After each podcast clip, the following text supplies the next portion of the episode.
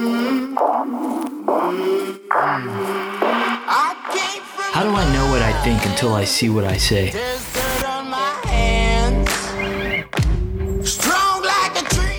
The Green Notebook, carried by military leaders around the world. Within those pages are sweat, tears, triumphs, and the hard won lessons of life. Lessons worth sharing. Each week, the team dives into the notebooks of military leaders, business professionals, authors, athletes and coaches, and entertainers to share lessons and help you lead with the best version of yourself.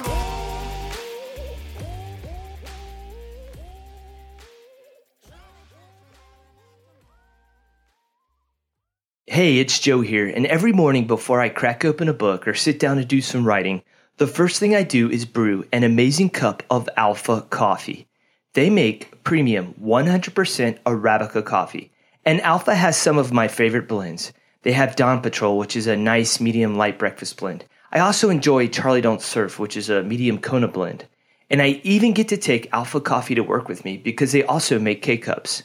Not only do they have great coffee, they're a great veteran owned business who has shipped over 20,000 bags of coffee to deployed troops.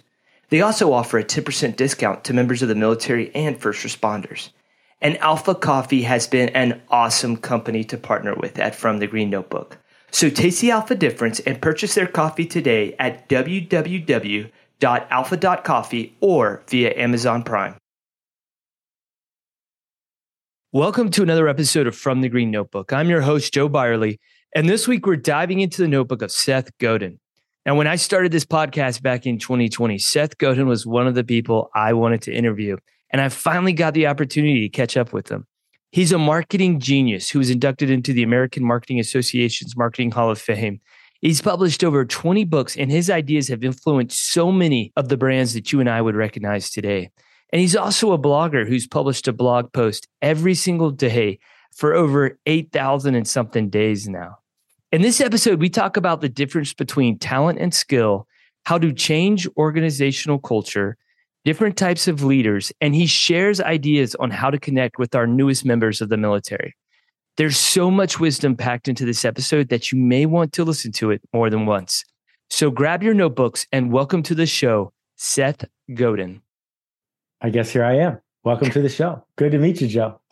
It's great meeting you, Seth. Before we talk about your latest book, The Practice Shipping Creative Work, I'd like to go back to the previous book. This is marketing about a phrase that you wrote that stuck with me over the last like four or five years and it's kind of shaped a lot of what I do. And that is uh, people like us do things like this. I was wondering if you could spend just a few minutes before we talk about the practice on uh, on what that means. Well, there's so many things in it that are useful to people who understand what a green notebook is. It's about unit cohesion, and units exist in all forms of our culture, not just the traditional bureaucracies of government agencies. But you have a way of walking into a restaurant that's different than someone who's walking into a restaurant in Kenya. That there is a different culture at the local high school than there is at the private high school that the definition of culture is the way we do things around here. And if we don't understand culture, then we can't make change happen.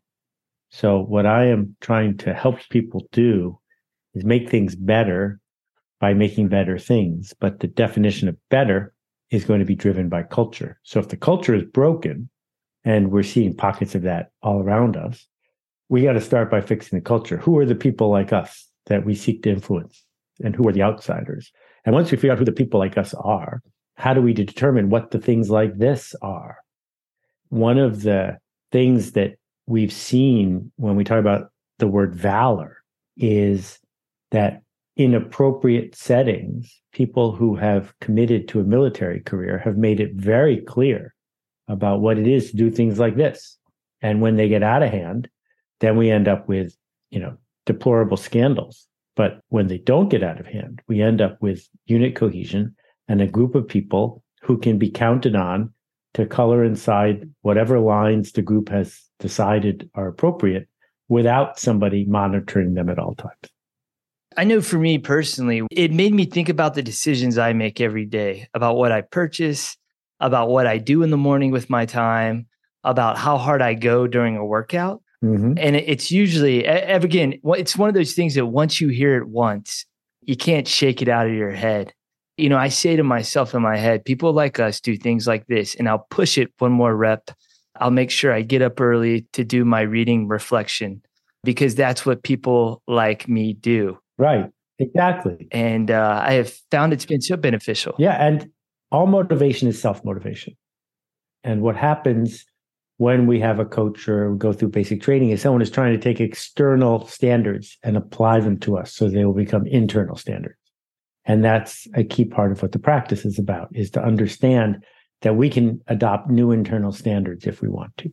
That's a great segue to uh, to the book, the practice. So, what does that mean? And I know it's the subtext on it is shipping creative work, but it, it goes beyond that, right? Well, three words. Shipping means there's a difference between noodling on it, thinking about it, imagining it, and doing it.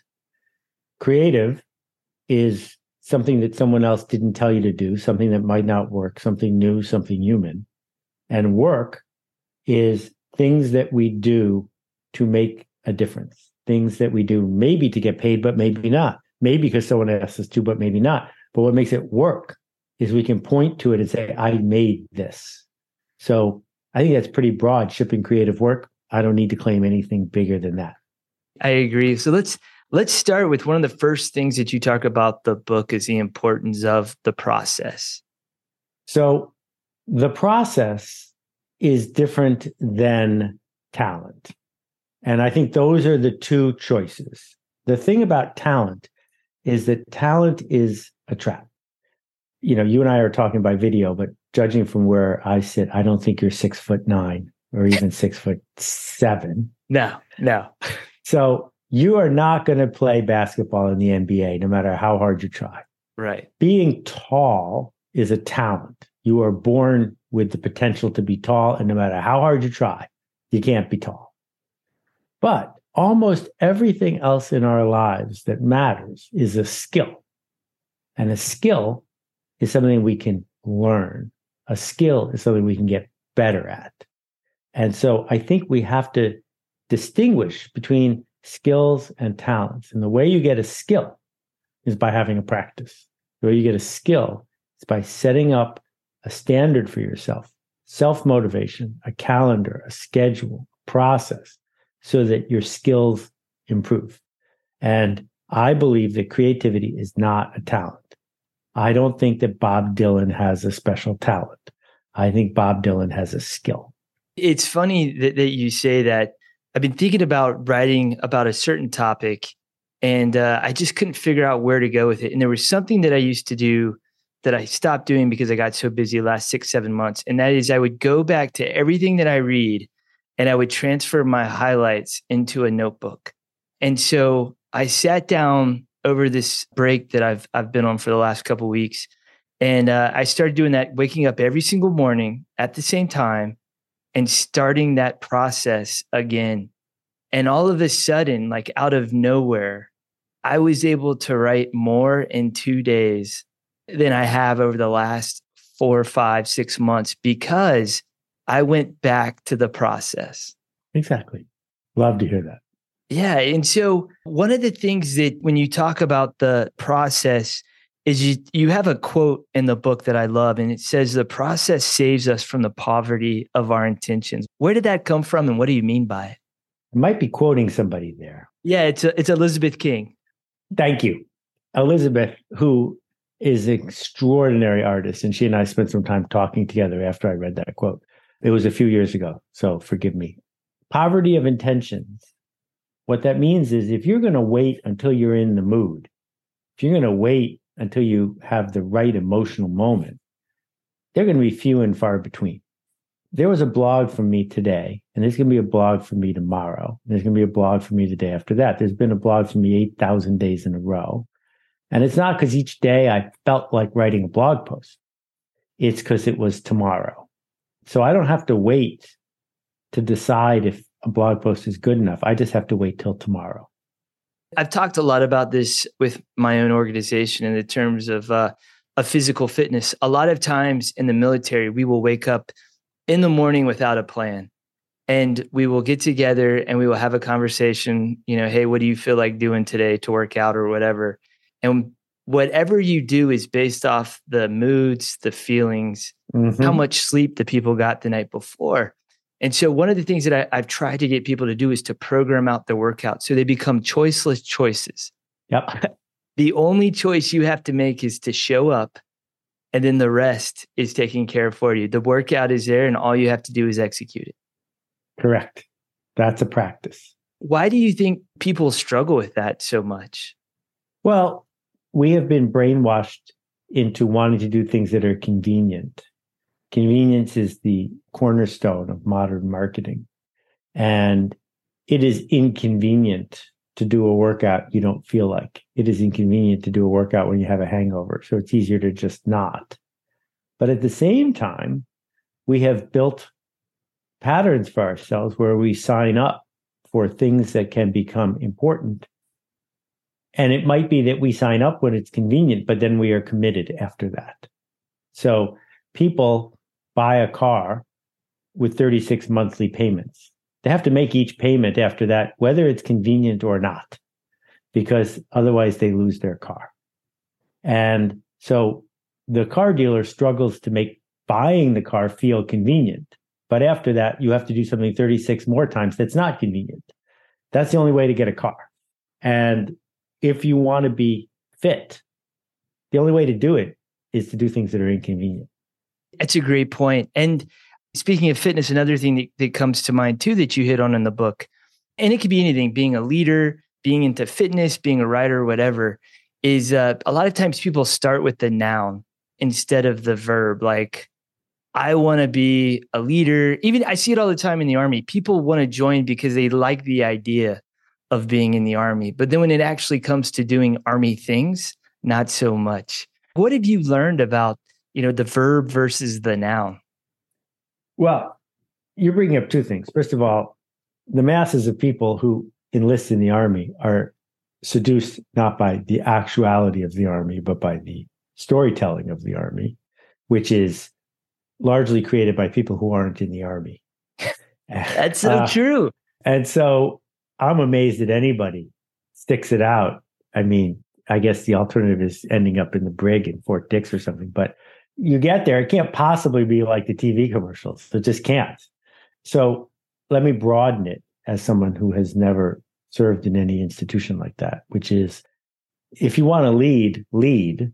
Don't wait to get picked to be called a leader. The way you become a leader is by leading, and then someone calls you a leader.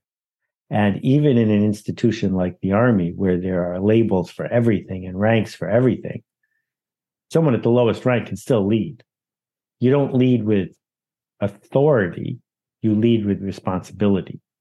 You lead by example, you lead by contribution. You don't lead because you have a piece of paper or a badge.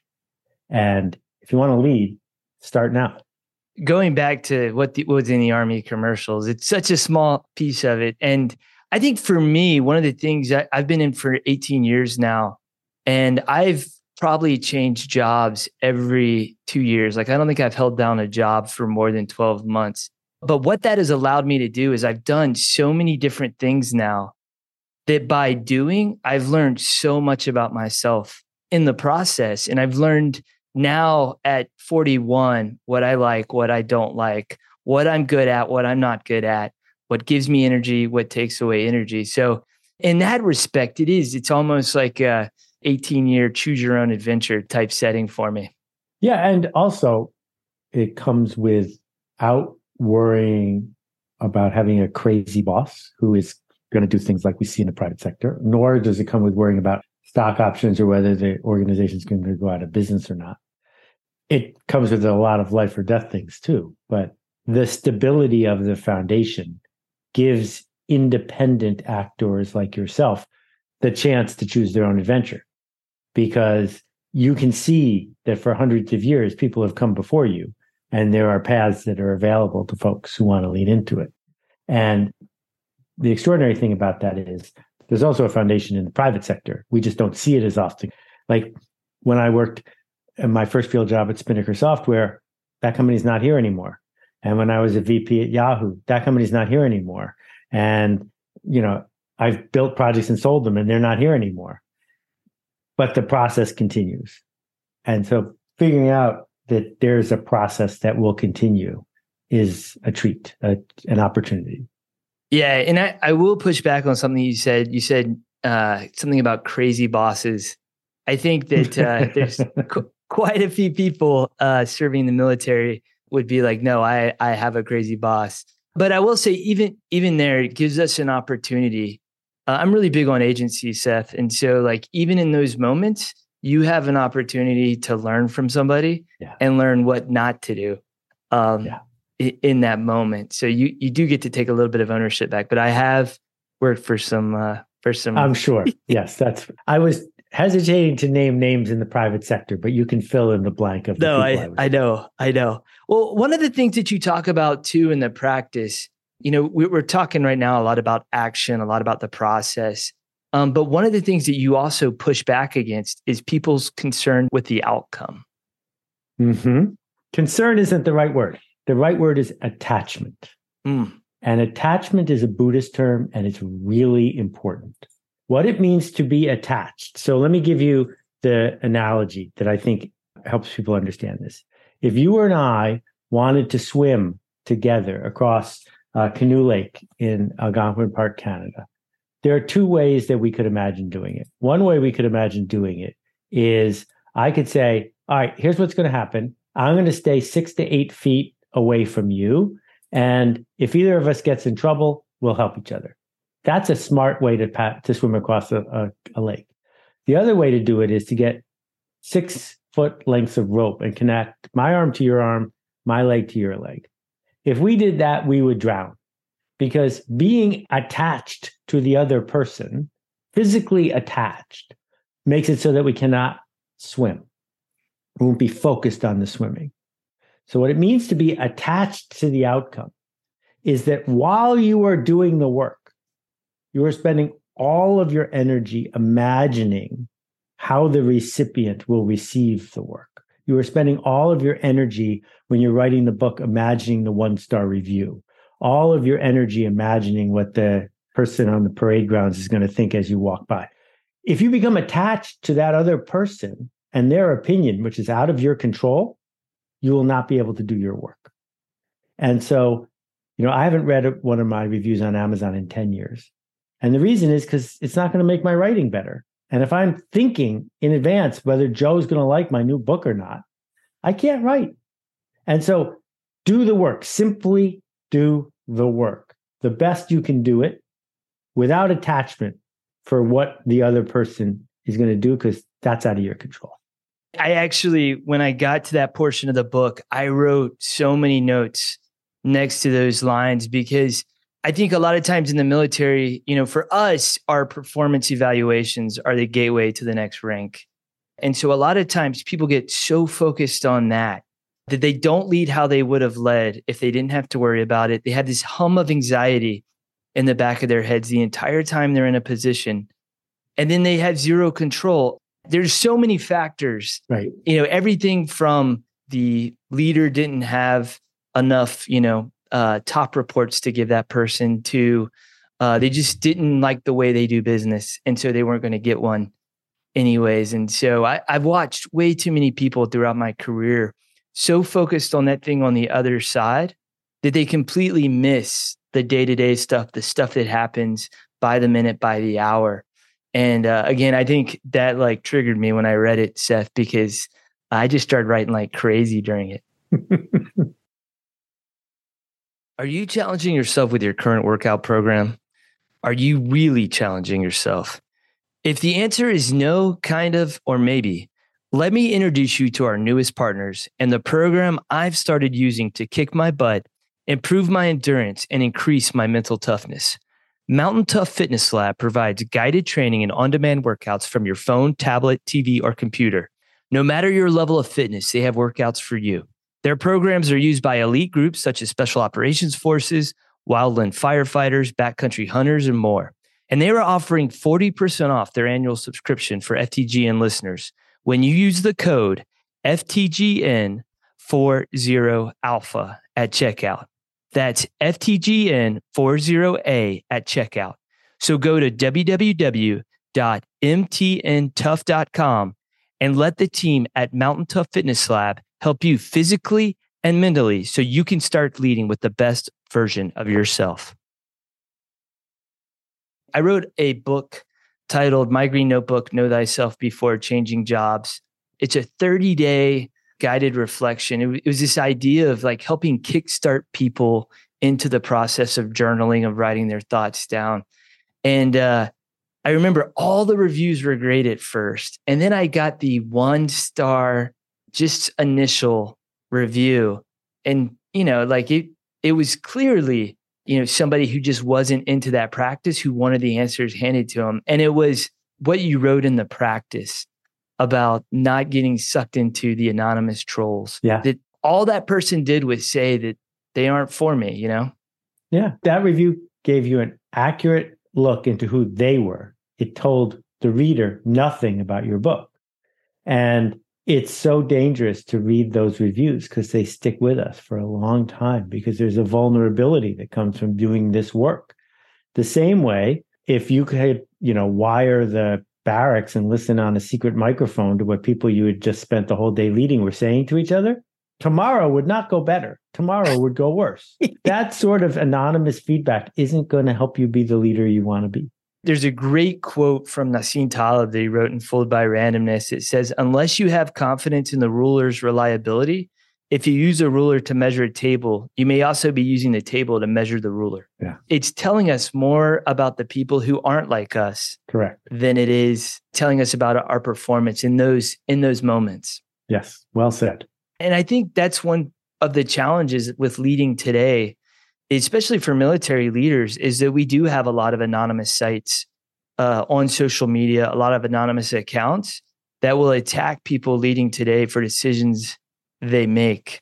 And so it's it's real easy to allow those to get you down, um, especially when they're it's questioning your judgment and uh, and not exactly providing any sort of useful feedback to you. And now we get back to the the ideas and this is marketing because we are seeing throughout our culture that many people in the population admire someone who is certain more than they admire someone who is right. And if you are marketing your leadership to people who are seeking certainty, then revealing insecurity to them is going to make it so that it's going to be hard for them to follow you. So we have to figure out who our customer is, who's it for, and what's it for. And there are definitely pockets and circles of people, not just in the armed forces, but everywhere, who want the leader to show up and say, I know the answer, we're going this way. And even if the leader is wrong, they are happy to be part of something like that. There are other parts of our culture where we want leaders to show up and say, These are the things I'm considering.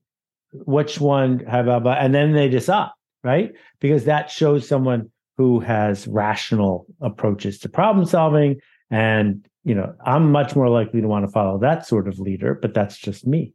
So one of the things that we have going on in the armed forces is you've got all these people who are ostensibly volunteers, but who volunteered for TV commercial work. And what is it that they need to feel confident in showing up tomorrow? And your leadership style has to match their leadership reception. Otherwise, the transmission is not going to go through it's funny as as you were talking, I was thinking about how I lead and and how I've seen people lead, and and what I've noticed is that when everything is going okay, most people will respond to the leader that you respond to, the one who says, "Hey, here's all the factors. You know, what do you think? What do you think? Okay, I've heard your opinions on these. Now this is what we're going to do." Um, but when things start hitting the fan, and uh, everything starts going south and, and the organization is in a moment of crisis, then people want somebody to follow that's decisive, that says, hey, this is the way they're going. Everybody gets very quiet when things start going south. Yeah. And uh, and people don't know what to do. Right. And we see it all fall apart is when someone who used to be the richest man in the world lets his ego take over, right? Because when Elon Musk is just barking out irrational orders, there's still a group of people who say, great, at least there's someone who knows what they're doing. But it, it's brittle and it's a form of leadership that's non resilient.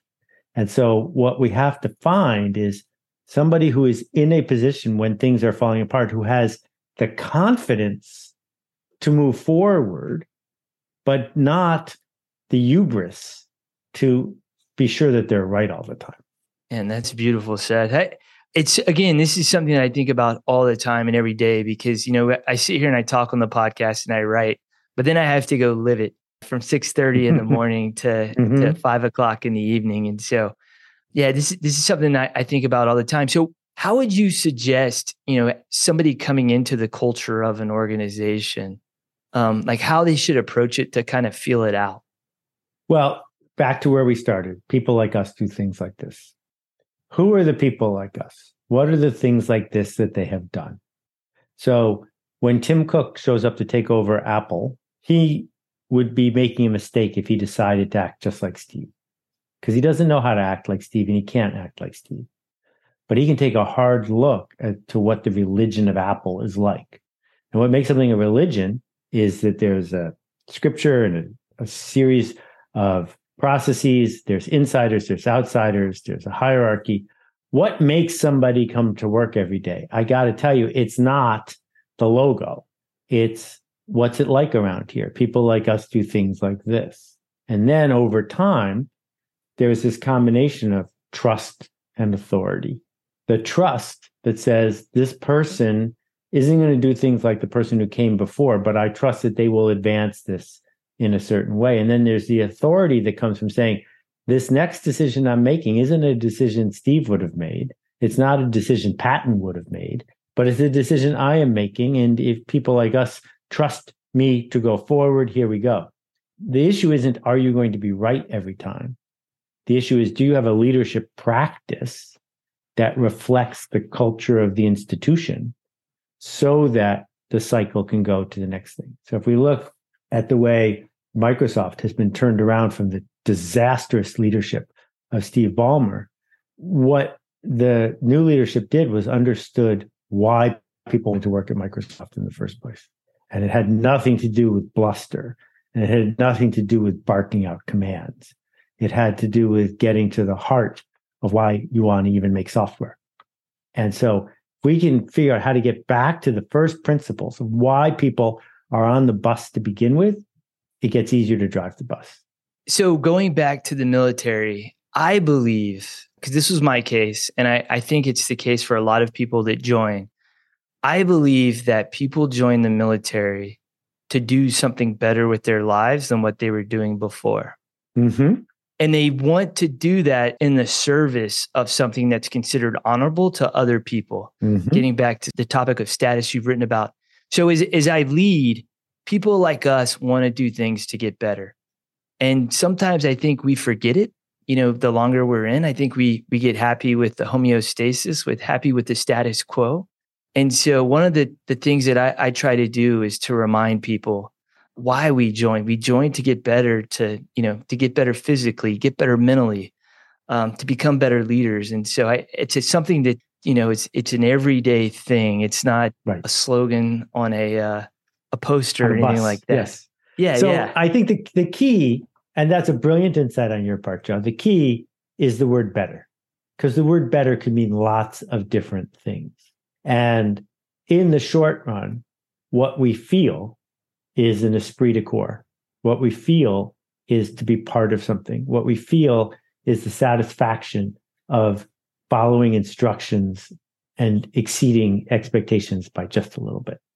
That that feeling is something you can bring them in one day.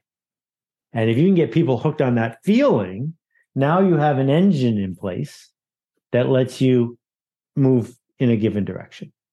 So if the group is used to doing a mile run together every day and you get them to do a mile and a half run and they feel together the exhilaration that comes from having achieved that small increment, tomorrow you're going to have an even easier time because you can sell them the same feeling. because you're going to keep redefining better over time.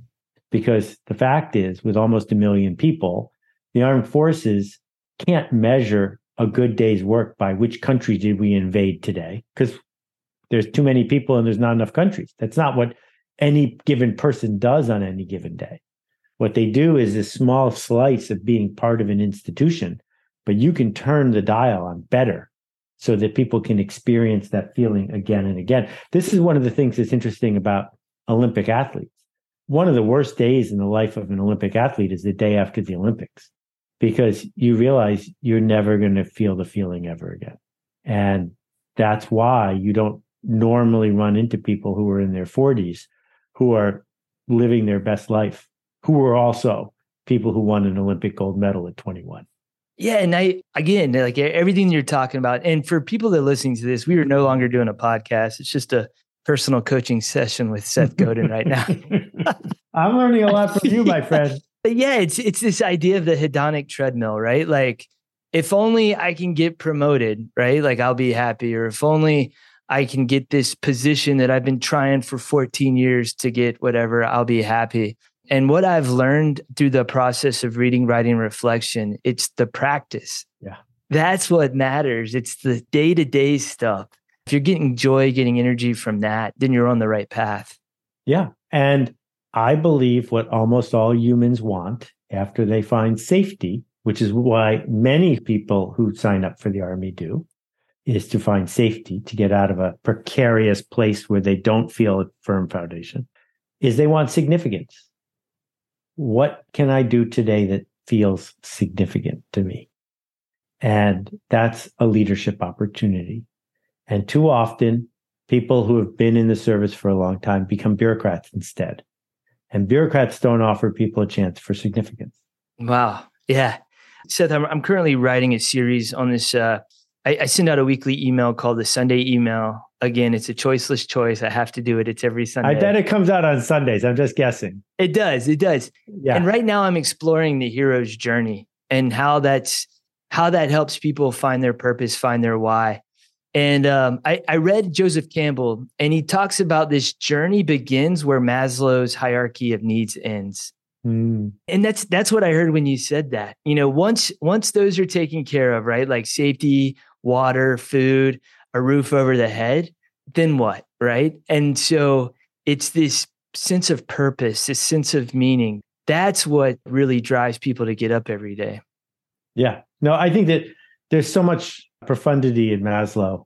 He's, for me, lost the thread a little bit when it's called self actualization, because I don't think the word self belongs there. At least in our culture, actualization comes from leadership and connection, not from self anything. Yeah. Well, I uh we got way off the sorry. No, this this was amazing. We went uh we went deep philosophical today. We have about seven, eight minutes. I, I want to real quick um talk to you about writing because that's one of the things that, that uh, from the green notebooks provided for people in the military is an opportunity to write and share their lessons mm-hmm. with others but writing also is an opportunity to just crystallize your thoughts and and to reflect. You've talked a lot about this as well. I, I just want to know get your thoughts on it. Writing is interesting in that it's only a thousand years old and it's starting to go away. But I find there's no substitute for the idea that you're not speaking in real time, which has its own hangups going with it. I can't say, wait, Joe, go back. I want to repeat that sentence. Nor are you just doodling and you're the only person who's going to see it. That the idea of writing, whether it's just on a blog under an anonymous name or writing someone a letter or whatever place you're writing is, this is going on my permanent record. I've thought about what I'm going to say. I've said it as clearly as I know how to say it. And then I'm going to ship it to the world. And my friend Matt who runs Automattic, which powers more than a third of the internet, they don't have email for their 2,000 employees. Everything there is on an internal blogging platform, which means that if you have an argument you want to make, you've got to write it out as clearly as you can and then comment on somebody else's writing. And that's how they make all of their decisions. And having a reading and writing culture creates this dynamic where you're not rewarded by how charismatic you are, the color of your skin, or your height, or your gender. You're rewarded because you know how to read and write and play with ideas. And guess what? That's what we do now. And so getting good at it is not a talent, it's a skill. In my high school yearbook, my English teacher wrote, You are the bane of my existence and you will never amount to anything. And in college, I took exactly one English class. This is not something I was born with. It's something I learned to do because it makes me and the people who read my work better. And it is available to anybody who knows how to speak. I started out blogging and I was absolutely terrible. I still have a ways to go, but what I what I learned, Seth, was that over time, uh, again, this idea of doing the verb first, uh, I slowly became a writer because I just kept doing it and I got better at it. And Steve Pressfield's got this amazing quote. He says, "Writing is weird medicine." Is I sit down not knowing what I think, and then all of a sudden I get up knowing exactly what I think. Paraphrase, I probably messed it up a little bit. No, you got it. and so that's what it's been for me. That's how I think that I've learned more about myself through writing, through the daily practice of journaling, through blogging. Blogging for me is like a social contract with people mm-hmm. because other people are reading it and I have to be able to, you know, back up through action what I write about. So I, I just think it's such a powerful medium that not enough people do. Uh, and there's so many benefits from it. Yeah. And we're not talking 140 characters and we're not talking about rapid response. Talking about thoughtfully describing something you saw or something you're going to do so that other people can see the mark that you are trying to make, the lights you're trying to turn on, the doors you're trying to open for them. Well, Seth, is as we uh, wind down, I have two questions. First question is uh, I know you're an avid reader. I was listening to some podcasts in preparation for that, ordered some books through that. But what what books would you recommend to folks that are trying to get into to reading and and, and want to become better leaders, want to want to learn more about getting into the practice and and the, the potentials of what they could be? The most important book you're ever going to read is the one you write. So I think that that's the first thing is people should start a writing habit. My friend Roz Zander and Ben Zander wrote a book called The Art of Possibility. That's one I just ordered. it will it will change your life. If you're not a reader reader, the audiobook is delicious and delightful, hard to find but worth it. And then I'm going to say find a habit. Like I've written 21 books. I don't care which one you read. I don't really make money when you buy books. But find a habit. Find something that's worth reading on something that you're sort of interested in and then do it again and do it again and do it again that there are plenty of authors that are easy to recommend. You know, Malcolm Gladwell will change the way you look at the world. Ramon Ray's book is really good. I could go down a very long list, but you don't need me to go down a list. We don't have a shortage of book recommendations. We have a shortage of book reading. So go do that. Thanks, Seth. If uh if people are first time they've have ever heard of uh, of Seth Godin, where can they find you? Where can they they find your work? if you just type Seth into Ecosia or Google or whatever, you'll find me. My 9,000 blog posts are all there for free. Start with those. I have a podcast called Akimbo. We've done 250 episodes. Well, I've done 250 episodes. And um, there I am. It's hard to avoid me. Well, Seth, thank you so much for your time today. This was uh this is a great discussion, part podcast, part personal coaching, uh, helping me work through some stuff. So I, I appreciate your time. I know you're extremely busy. A real pleasure. Thank you for the work you do, Joe. Such a pleasure to meet you. Good luck and Happy New Year. Happy New Year to you. Thank you again for listening to another episode of From the Green Notebook podcast. If you enjoyed the show, please give us five stars wherever you listen to podcast. It helps us gain visibility and the opportunity to help more people on their leadership journey. Also, make sure you check out our website at www.fromthegreennotebook.com. There, you can listen to past episodes, read leadership articles written by military leaders from around the world. You can sign up for our monthly reading list email where you can learn about new books that are coming out, and our Sunday reflection email that comes out every Sunday morning is really short. It's a two minute read, but I guarantee you it's going to start your week off on the right foot. Finally, make sure you follow us on Twitter at FTGN Notebook And you can find us on Instagram and Facebook by searching for From the Green Notebook. Again, thank you so much for coming on this journey with us. I am humbled by the opportunity to learn these lessons alongside you. So please join us next week for another episode of From the Green Notebook, where we're going to help you lead with the best version of yourself.